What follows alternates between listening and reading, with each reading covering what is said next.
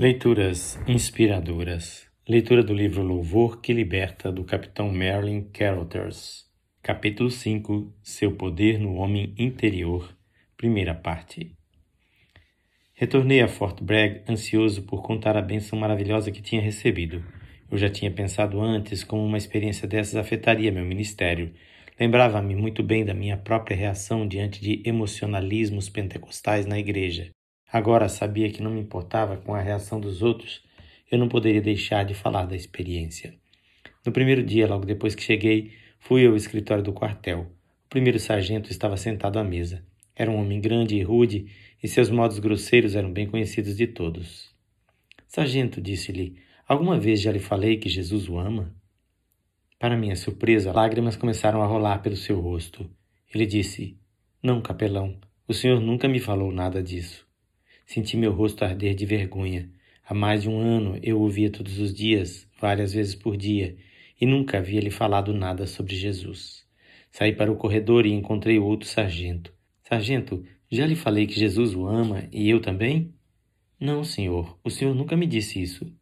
Mais uma vez senti vergonha, e ele continuou: O senhor poderia me conceder um minuto? Preciso conversar com o senhor. Fomos para o meu gabinete e ele apresentou uma série de problemas seus dos quais eu nunca tivera conhecimento. Quando terminou, perguntei-lhe se gostaria de aceitar a Cristo como seu Salvador. Disse que sim e ajoelhou-se, com lágrimas escorrendo pelo rosto. Onde quer que eu fosse, pessoas aceitavam a Cristo. Eu parecia ter um poder que operava através de mim. Quando começava a falar com alguém, não tinha a mínima ideia do que ia dizer, mas o que dizia tinha um grande poder que levava homens a Cristo.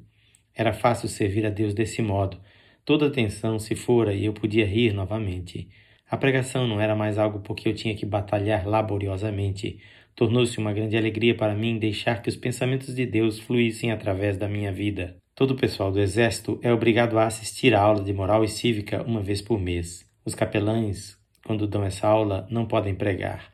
Um dia, cautelosamente, eu disse à classe que o Deus de nosso país ainda está vivo e atende às orações que lhe fazemos. Após a aula, um soldado veio até a mim e, chegando o rosto a um palmo de distância, disse com insolência: O senhor crê mesmo nessas coisas, não crê? Sim, creio, respondi. Crê que se pedisse alguma coisa a Deus agora, ele atenderia? Sim, disse. Sei que ele atenderá. O senhor acha errado fumar?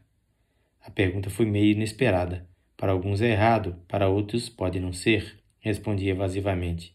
Eu comecei a fumar aos 14 anos e agora fumo três maços por dia. Hoje o médico falou comigo que se não parar, eu morro. Então eu respondi: Então não há dúvida, para você é errado. Então peça ao seu Deus para me fazer parar.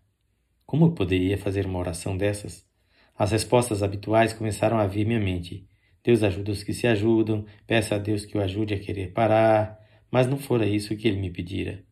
Senhor, orei em silêncio, mostra-me o que fazer. Imediatamente senti uma forte impressão. Ore em sua nova língua. Em voz alta, eu disse. Não, em silêncio. Comecei a orar na língua que havia recebido no retiro e depois fiz uma pausa. Outra impressão me sobreveio.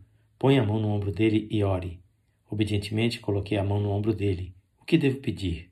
Ore silenciosamente em língua estranha. Assim fiz. Depois, outra impressão. Traduza para o inglês. Sem hesitar, abri a boca e as palavras saíram. Senhor, não o deixe fumar mais enquanto viver. Que oração! Se o homem fumasse de novo, ficaria convencido de que Deus não ouvira a oração. Senti-me totalmente confuso. Virei-me e saí. Nos dias que se seguiram, perguntei a Deus várias vezes se não havia compreendido mal. Será que meu engano não faria aquele homem descrer de tudo? Várias vezes senti a resposta: confie em mim. Confiar em Deus aparentemente significa andar numa corda bamba, sem nada em que segurar a não ser a fé. Com renovado afinco, mergulhei no estudo intensivo da palavra de Deus.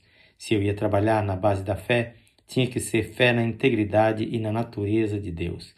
Eu tinha que conhecê-lo e descobri que quanto mais eu lia, mais fortemente eu cria. A leitura da Bíblia nunca tinha me empolgado tanto. Nas suas páginas, obtive um novo conhecimento de Deus, o onipotente Deus que prometeu que, em Cristo, poderíamos fazer tudo. Não nos foi dito que o poder que há em nós é o mesmo que ressuscitou a Cristo de entre os mortos?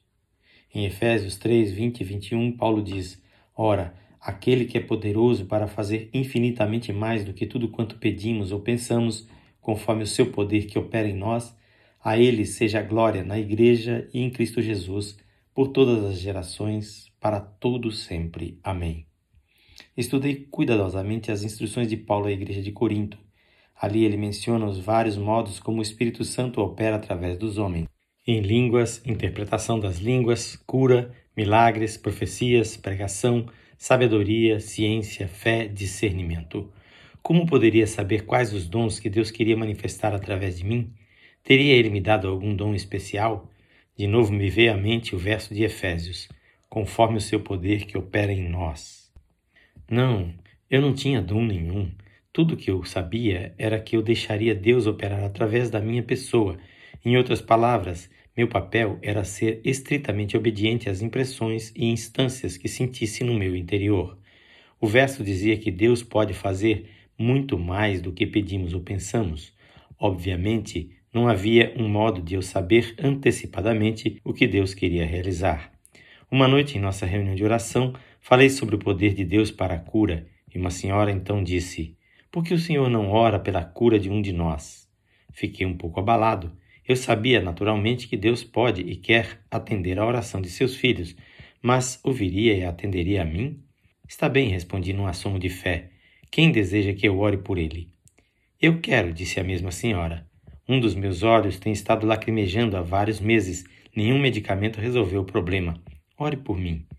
Respirei fundo, coloquei as mãos sobre a sua cabeça e orei, apelando para toda a fé que me era possível ter, para crer que Deus a estava curando naquele momento.